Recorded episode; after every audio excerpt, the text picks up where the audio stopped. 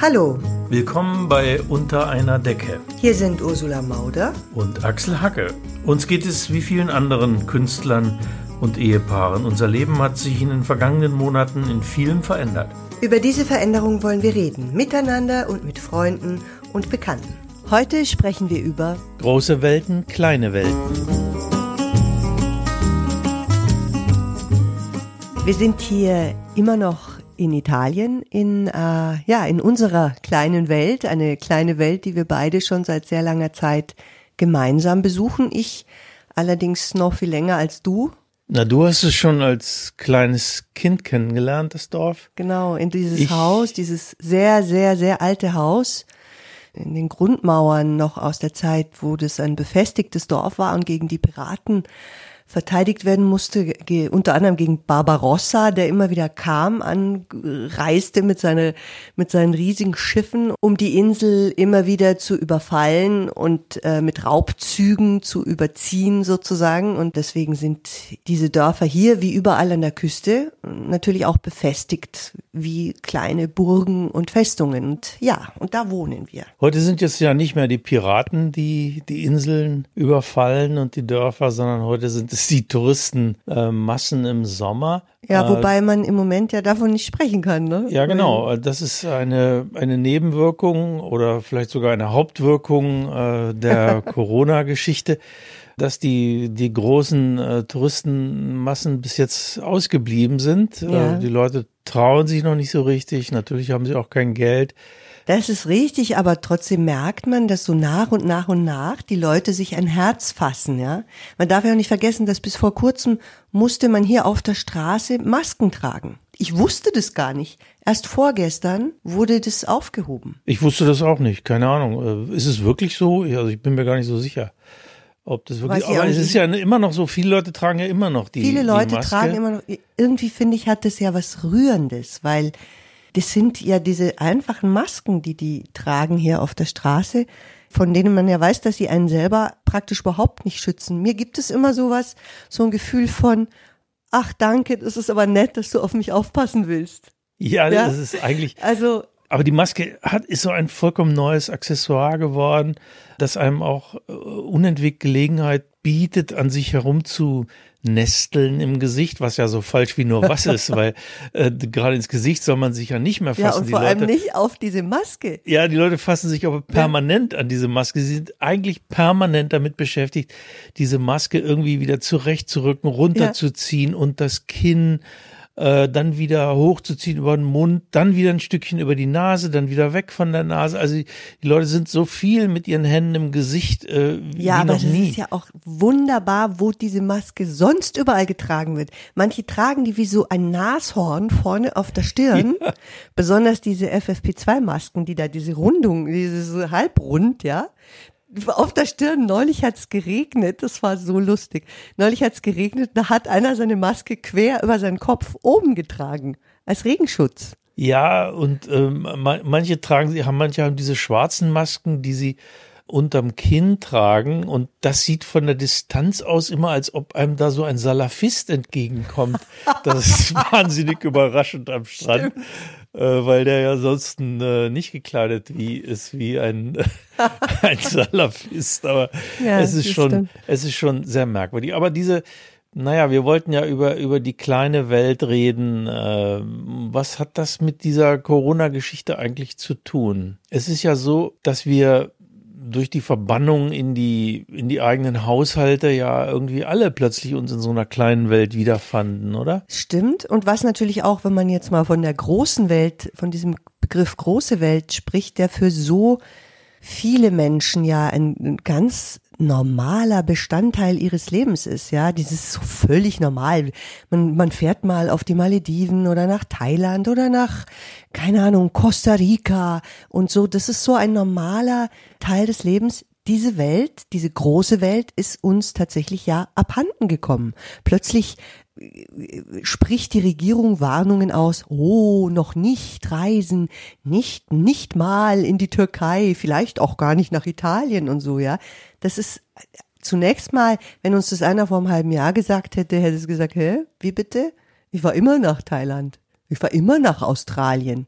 Das ist was völlig Normales. Und das, die große Welt ist weg. Die kleinen Welten kriegen schon plötzlich nochmal einen anderen Stellenwert. Ja, aber also mir persönlich hat Australien nicht gefehlt bisher und Thailand auch nicht. Ich bin ja, da noch aber nie weil, gewesen. Ja, aber weil wir nicht, weil wir das nicht machen. Ja, aber ist das, ich meine, ist das, Und ist das provinziell, dass mich das nicht interessiert hat, dass es mir reicht, wenn ich, ein, wenn ich was lesen kann über Australien oder über Thailand, äh, das, das, das hat mir immer irgendwie genügt. Mich hat was anderes interessiert. Äh, mich hat an der, an der kleinen Welt eines solchen italienischen Dorfes eigentlich immer interessiert, dass ich hier auch einen Alltag habe, dass ich hier äh, ein, ein, ein Leben führe, in dem ich auch so ein bisschen mehr in die Tiefe eine, einer anderen Kultur, eines anderen Volkes äh, ein, eintrete, dass ich mich damit auseinandersetzen kann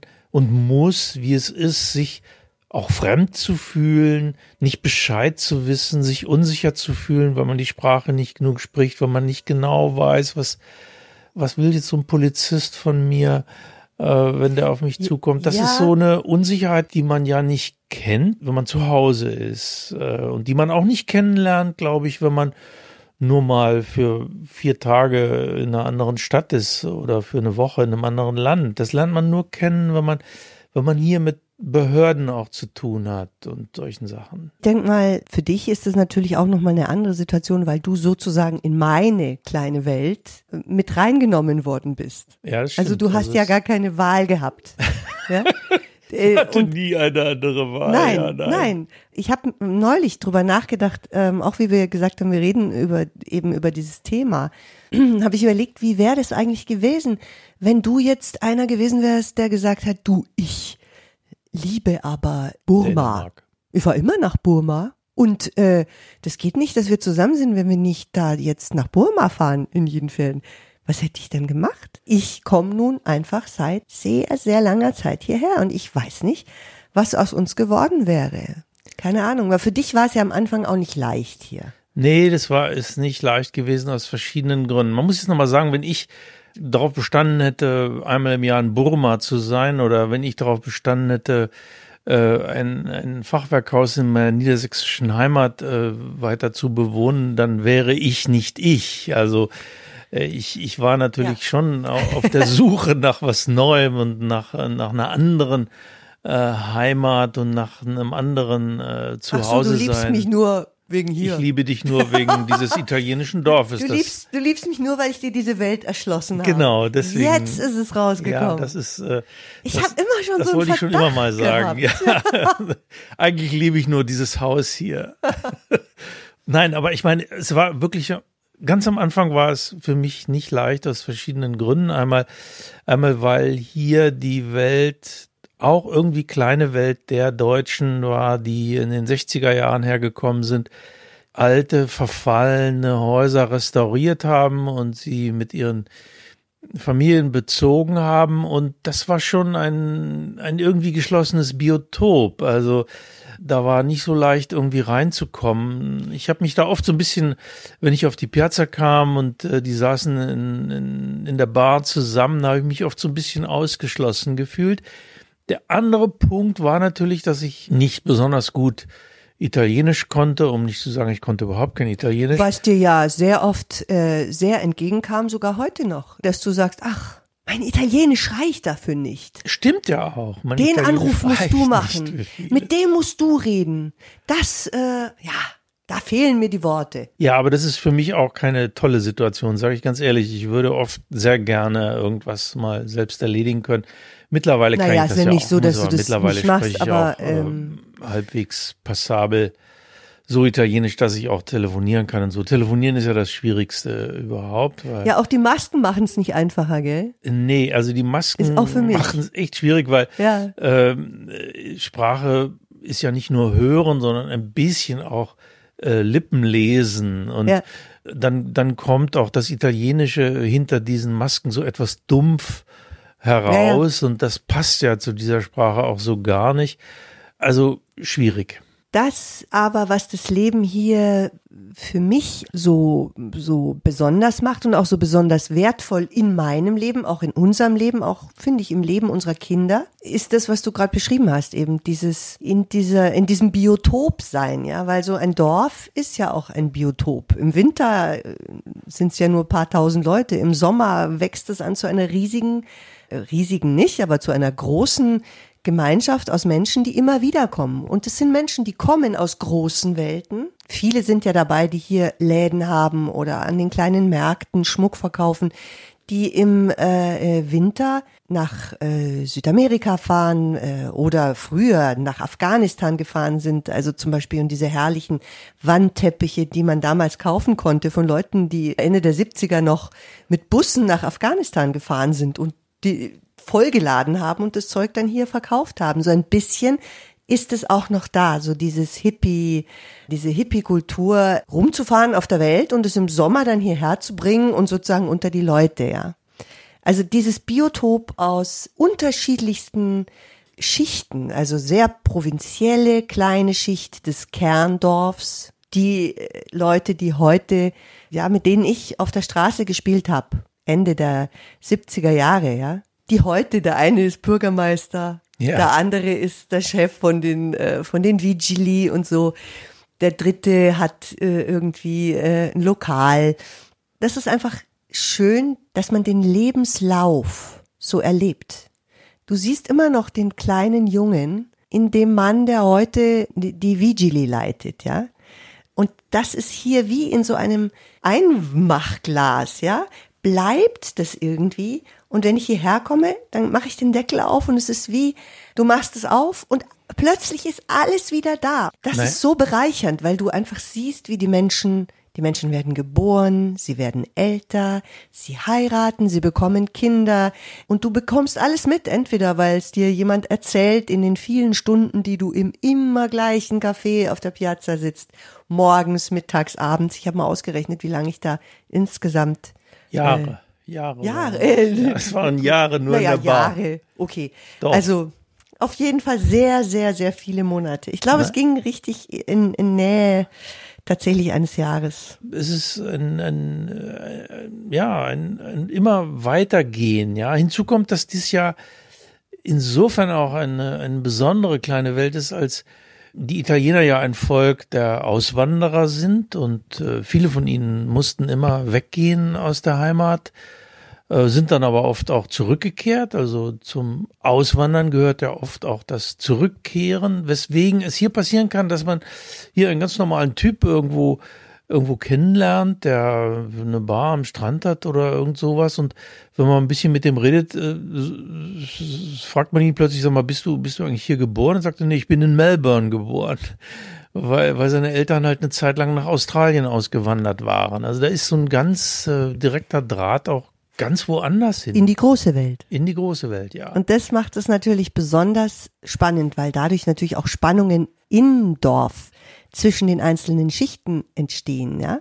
Die Leute, die immer hier sind, die anderen, die weggegangen sind und wie das alles. Also, das ist schon eine sehr faszinierende, sehr spannende Konstellation hier gerade, ja. Gang. Das ist die alte Konkurrenz der beiden großen Pole im Leben der Menschen, ja. Sicherheit und Freiheit. Zugehörigkeit und Zugehörigkeit Unabhängigkeit. und äh, Unabhängigkeit. Genau. Also genau. Das, das ist das, was so dieses Dorf vielleicht auch ein bisschen speziell macht, weil es die Möglichkeit doch immer geboten hat, der Sicherheit oder dieses Einge diesem Eingeengtsein zu entfliehen in die große Freiheit und dann wieder zurückzukehren in dieses äh, Dazugehören. Das äh, es ist etwas, was das Leben im Dorf für jemanden, der, der freiheitsbewusst ist, immer schwierig gemacht hat das kann man ja in vielen Romanen von Oskar Maria Graf, zum Beispiel über das Leben in Oberbayern, äh, nachlesen, wie, äh, wie eng das sein kann, dieses, dieses Leben in einem Dorf und dass man ihm auch entfliehen muss, dass manche Menschen ihm entfliehen müssen, weil sie das nicht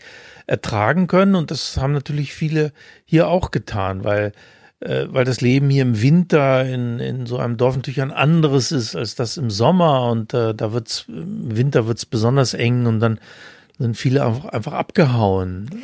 Ja, aber die Sehnsucht danach nach diesem Dazugehören und in diese Struktur auch einfach irgendwo reingehören und einen Platz hier haben und sei ja noch so äh, schwierig, die ist doch so groß, dass viele Leute, die durchaus internationale Karrieren vielleicht auch gemacht haben, lang woanders gelebt haben, immer wieder ähm, hierher zurückgekommen sind. Oder jetzt, wenn du an unseren Nachbarn denkst, der, der ja Professor für Neonatologie äh, ist und war jetzt in Rente, große Krankenhäuser im Süden aufgebaut hat und geleitet hat. Und trotzdem diese Leute, auch die haben so eine Sehnsucht nach diesem kleinen, kleinem Ort, dieser kleinen Welt, wo du, wo du am Nachmittag auf die Straße gehst und dich einfach nur vor dein Haus stellst mittags und einfach nur schaust, wer kommt vorbei. Und dann ratschst du mal mit dem, dann ratschst du mal mit dem.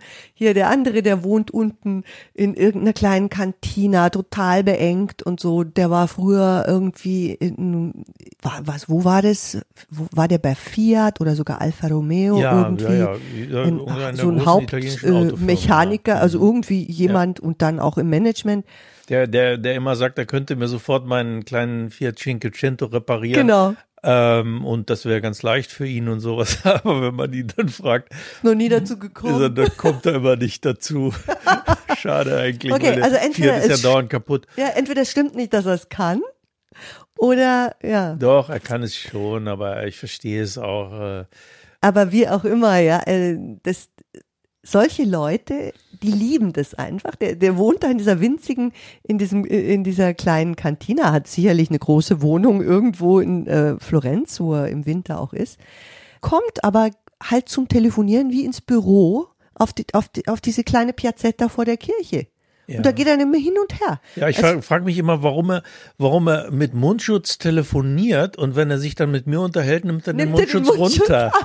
Das ich also immer sehr interessant. Also, ja, äh, das, das, die das, Interpretation die der Maskerina. Ja, das, das ist, ist, wirklich eine eigene äh, Verhaltensform geworden ja. und irgendwie äh, wenn uns das bleibt, die, dieses Maskenleben, dann dann, dann wird das nochmal eine eigene, ganz eigenes Thema werden. Ja. Aber was ich mich immer frage, bei diesen Dörfern, äh, die, es gibt ja so viele verschiedene Dörfer, es gibt ja auch die, die kleinen Welten der, der Dörfer in den Alpen, die, die den Skibetrieb im, im Winter haben. Und da ist ja doch schon immer die Frage, wie sehr verkauft man sich eigentlich an die große Welt, um, um, um weiterleben zu können. Nicht viele, bei vielen kleinen Dörfern hat man das Gefühl, sie, sie geben ihre Identität auf des Geldes wegen. Ist das nicht so? Aber das ist, ich, ich habe nicht das Gefühl, naja, dass hier so ist. Naja, das war hier immer schon von Anfang an, als der Tourismus kam, äh, natürlich sicherlich ein Thema oder war ein Thema,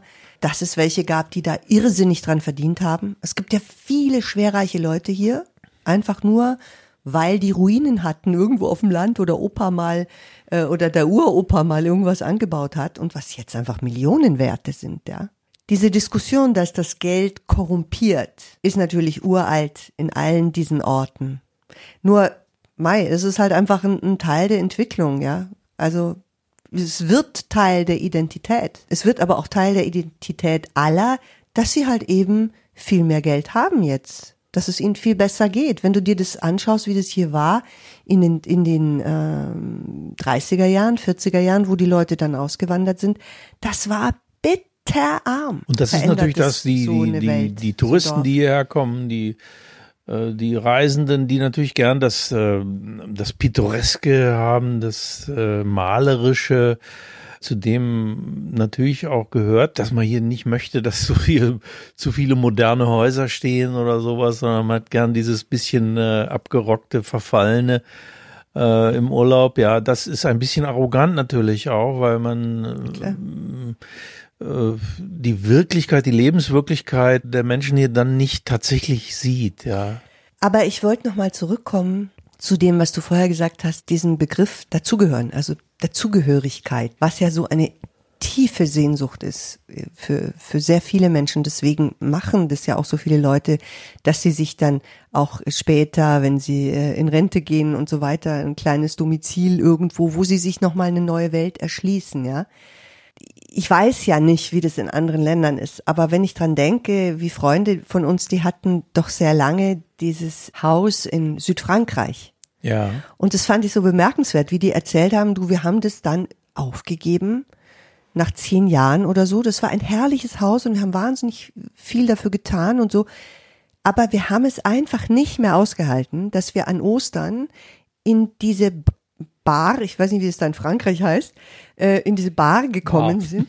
Bar, whatever, so ein Café halt gekommen sind. Und da war der gleiche Kellner wie das ganze Jahrzehnt davor. Und der hat wieder gesagt, Bonjour, Madame, bonjour, Monsieur, was äh, hätten Sie gerne? Also der hat so getan, als hätte er uns noch nie gesehen. Das ist ja hier nun ganz anders in Italien. Das ist ja tatsächlich auch eine Kulturfrage. Ich finde das schon interessant. Ich weiß nicht, ob das für ganz Frankreich stimmt. Das ist nur eine Geschichte, die ich gehört habe. Dieses eher reservierte, ja. Ja, das weiß ich nicht. Das kann ich nicht, kann ich nicht beurteilen. Aber wenn es gibt ja auch hier die Leute, die, ähm, die so ernst sind und so verschlossen, dass sie einem auch ein bisschen das Gefühl geben. Äh, und man muss ja auch bedenken, dass es wie, was meinst du? Naja, ich meine, es gibt auch hier äh, Lokale, in denen man nie ein Lächeln ja, weil bekommt, das, ja, äh, weil, die Menschen die halt Leute so sind. von diesem hier. Ort sind. Das Ja. ist dieser Ort, die immer, das ist diese Kultur dieses Ortes, misstrauisch gegen Fremde. Das ist eigentlich ihre Natur. Ja, das ist Und eigentlich jetzt- interessant. Ja, das ist ein, ein Touristenort. interessant. Es, ist, es ist ein Touristenort geworden, obwohl Aber es ist ein Ort, der, der hunderte von Malen Ja. überfallen worden Ja. ist. Ja, weil was ich noch sagen wollte, wenn du denkst, hier, hier, das ist tatsächlich hier einfach ganz anders. Dass, dass die Leute sich trotz allem dir immer das Gefühl geben, ja, deine po Position ist so und so und so. Du weißt immer genau, wo deine Position ist. Also ich weiß und würde auch nie sagen, ich gehöre hier dazu. Aber irgendwie gehöre ich schon dazu. ja, Aber, aber auf eine andere Art und Weise. Auf eine andere Art und Weise. Also Ja. in, in diesem Dorf, du, du fühlst immer, du weißt genau, äh, irgendwie weißt du genau, wie das alles so zusammenhängt, ja? Nein, es ist, Und das, das ist das, was, ich, ähm, was Menschen in der Gemeinschaft irgendwie ausmacht. So ein permanentes Eingestuftsein, ein permanent seine Position suchen und finden. Und ich glaube, man darf sich nie so einer Illusion hingeben, dass man, dass man jetzt wirklich ein, ein Teil davon ist oder sowas. Es wäre vermessen und das, das ist nicht so und ist Naja, eigentlich doch, auch du nicht bist nötig. ein Teil davon als der, der du bist, Ja, nämlich als genau. der, der seit so und so vielen Jahren hierher kommt, diese und diese Dinge hier tut. Das Problem ist, dass es Menschen gibt, und ich glaube, das hat mit einer wirklich sehr, sehr großen Sehnsucht zu tun, Menschen, die sich halt dann in diese Welt so reingraben, weil sie denken, sie können sich eine wirkliche Zugehörigkeit äh, erschaffen. Und ich denke jetzt auch an, ähm, ich hatte Freunde hier, die auch vor, vor vielen Jahren, ein, ein Freund, der über viele Jahre hier gelebt hat, der sich auch einen kleinen landwirtschaftlichen Betrieb aufgebaut hat und so weiter. Und der eigentlich verzweifelt versucht hat, der darüber auch ein Buch geschrieben hat, Ja. übrigens ein sehr schönes Buch, verzweifelt versucht hat, sich in diese Dorfgemeinschaft irgendwie zu integrieren und dann aber immer wieder erfahren hat, dass er irgendwie weggebissen wird oder so, ja, und der das ganz toll beschrieben hat. Aber das bedeutet ja auch ein bisschen dann, das, was er versucht hat, bedeutet ja so sehr eine Suche nach einem anderen, nach einem neuen Leben, dass man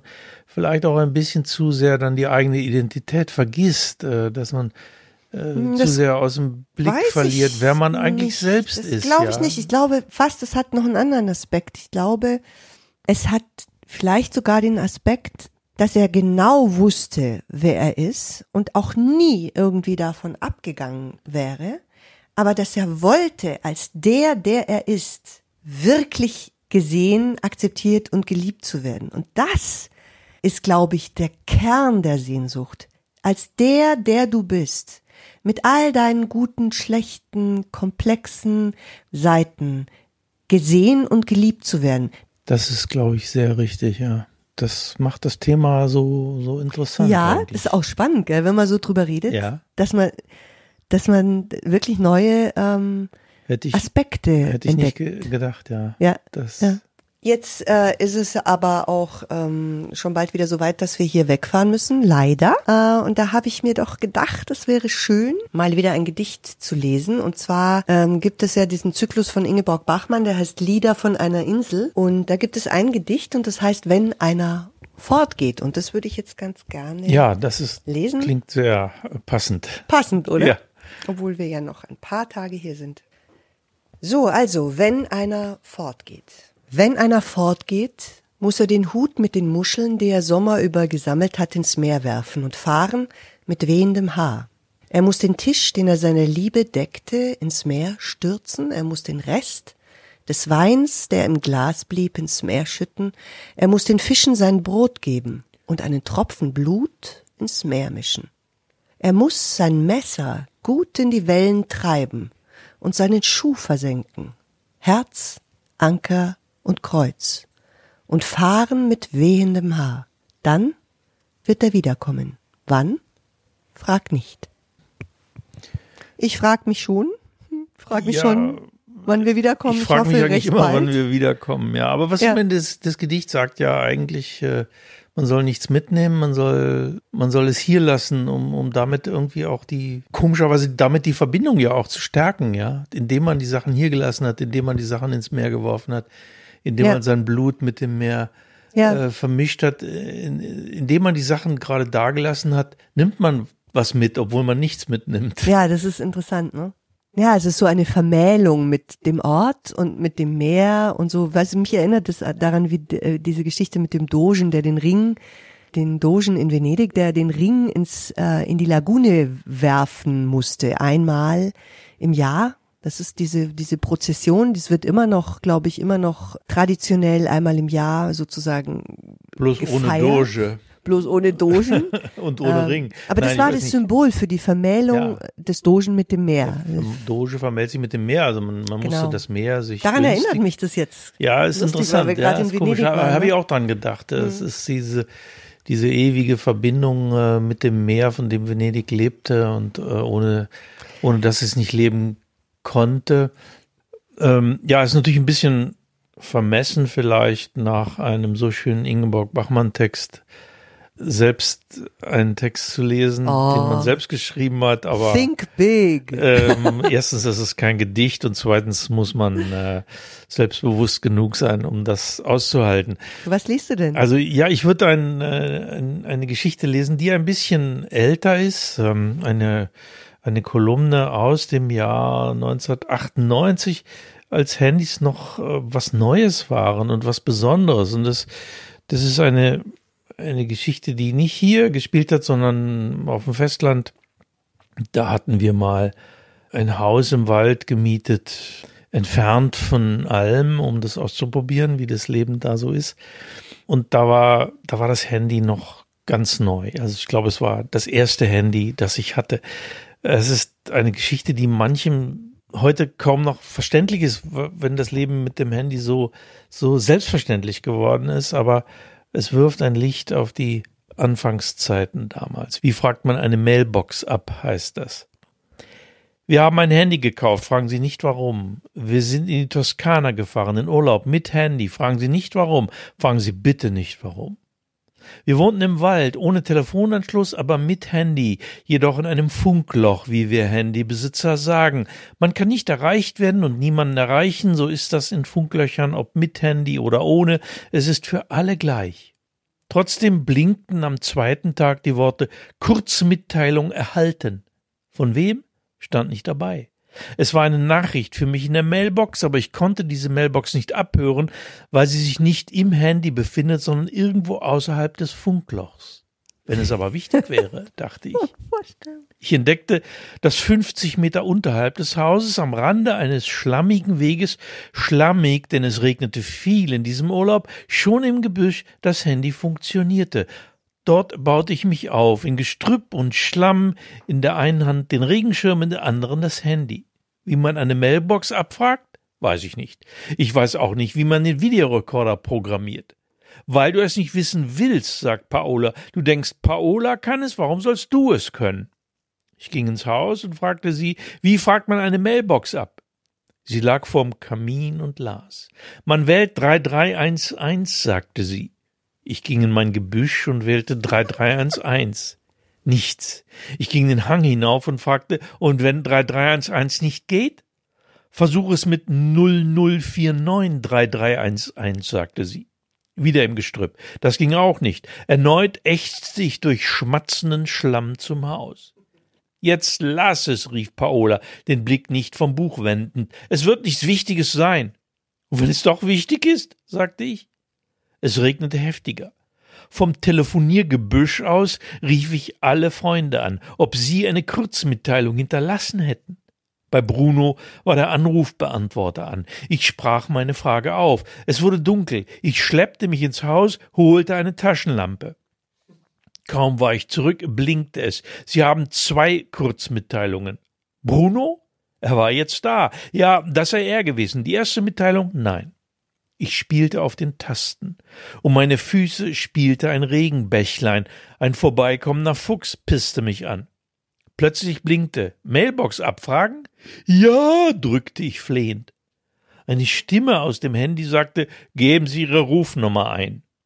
Ich hatte sie vergessen in der Aufregung, rief Bruno an, damit er sie mir sage, notierte sie, Taschenlampe im Mund, Handy in der linken Hand, Schirm unterm Arm auf einem Zettel.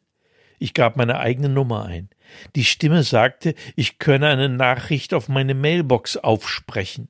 Eine Nachricht auf meine eigene Mailbox? greinte ich. Kurz darauf blinkte. Sie haben drei Kurzmitteilungen. Ich gab nicht auf. Irgendwie bekam ich heraus, dass ich nach Eingabe meiner Telefonnummer noch eine Geheimnummer eingeben müsste, um die Mailbox vom Ausland aus abzuhören.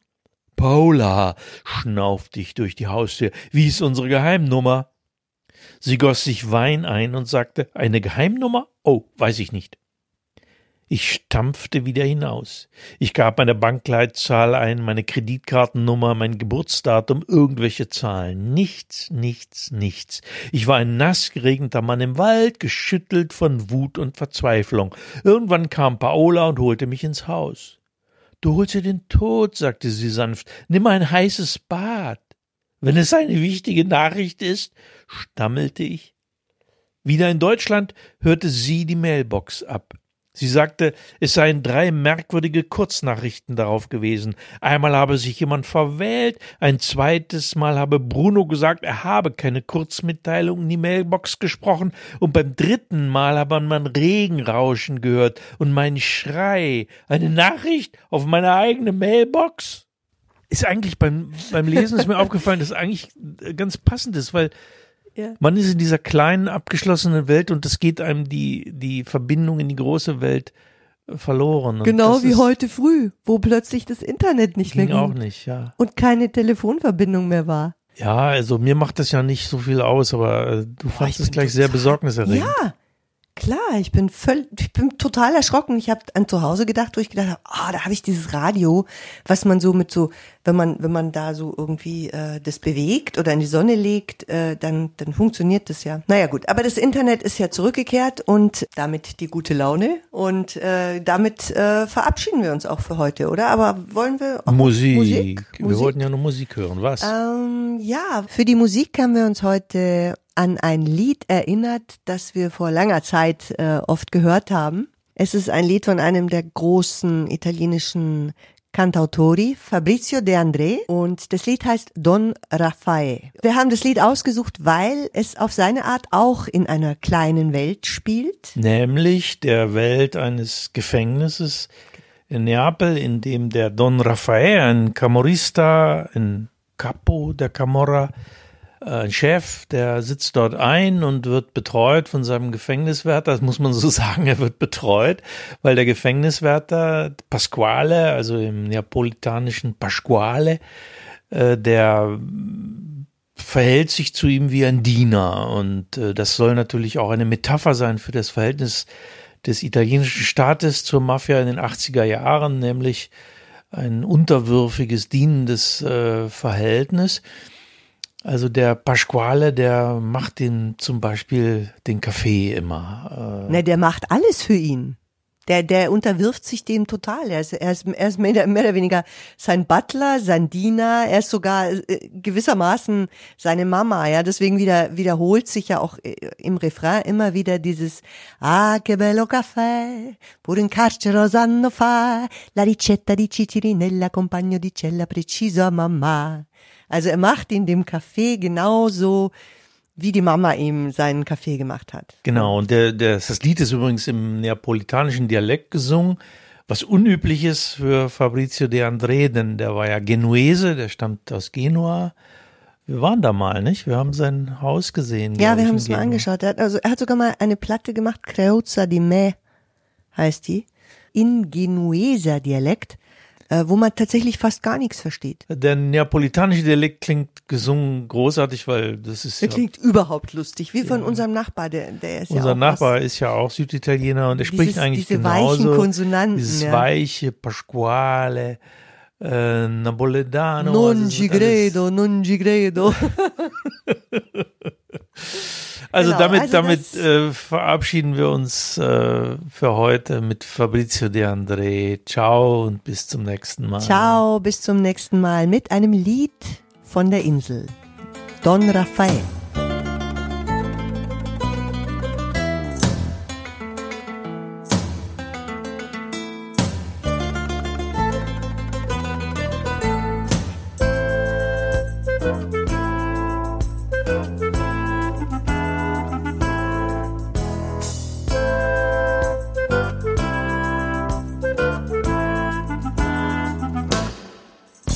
Io mi chiamo Pasquale Cafiero e son brigadiero del carcerone.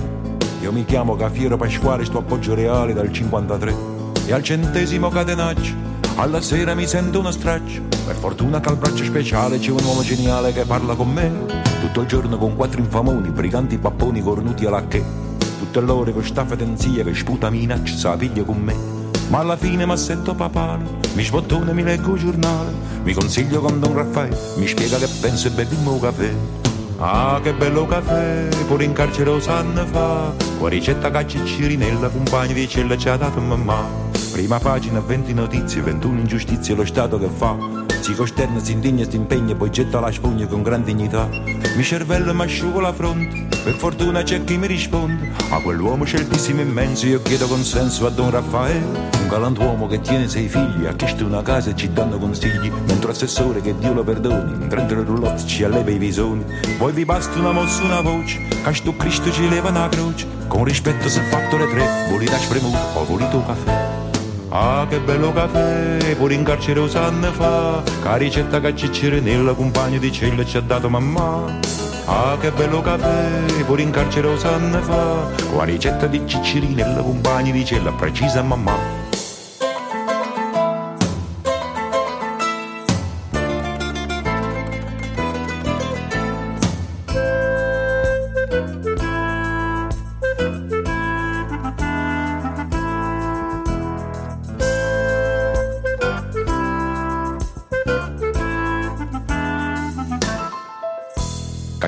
L'inflazione, la svalutazione e la borsa ce l'ha chi ce l'ha.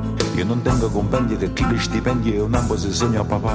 Aggiungete mia figlia innocenza, buon marito non tiene pazienza. Non vi chiedo la grazia per me, vi faccio la barba o la fate da sé. Voi tenete un cappotto cammello che al mazzi processo eravate più bello.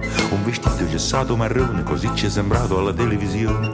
Per ste nozze vi prego eccellenza, mi prestasse per fare presenza. Io ci tengo le scarpe a gilet, gradito campano, ho voluto caffè. Ah, che bello caffè, pure in carcere lo sanno fa, la ricetta che ciccirinella compagna di cella ci ha dato mamma. Ah, che bello caffè, pure in carcere lo sanno fa, la ricetta di ciccirinella compagna di cella precisa mamma.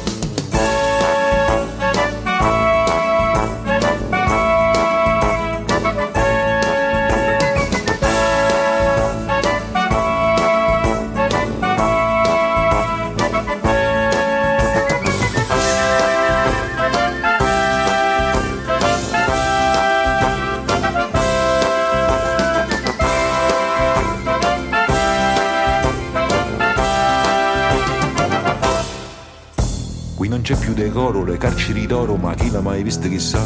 Chi si so fatiscente, ma chi si fetiente, se tengono l'immunità. Don fai voi politicamente, io ve lo giuro sarebbe un santo, ma che dentro vi state a pagare e fuori chissà se stanno a spassare. A proposito tengono un frate che da 15 anni sta disoccupato, che si è fatto 50 concorsi, 90 domande e 200 ricorsi. Voi che date conforto e lavoro, eminenza vi bacio vi imploro, chi le dorme con mamma e con me, che crema da rabbia che è chissà caffè.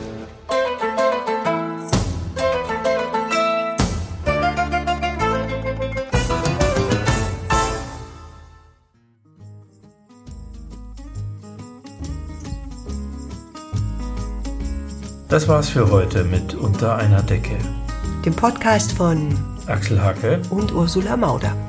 Dieser Podcast wurde produziert von der Looping Group. Wenn Sie uns gern zugehört haben und vielleicht auch das nächste Mal dabei sein wollen, dann abonnieren Sie uns einfach. Weitere Informationen erhalten Sie auf den Websites axelhacke.de oder ursulamauder.de oder looping.group. Danke und bis zum nächsten Mal. Okay. Wie ein Nachrichtensprecher. ja, ich würde es nur mal sagen. Ohne Nachrichtensprecher. Wer macht das erste? Du? Nee, ich, ne? Mir wurscht. Okay, dann soll ich meinen Satz noch einmal? Jetzt zockst du deinen Satz nur mal. Wir. Oh Gott. Oh. Ah, Desinfektionssprecher. letzten Geräusch. Ja, Genau, das reicht. Rising, rising. Let's go.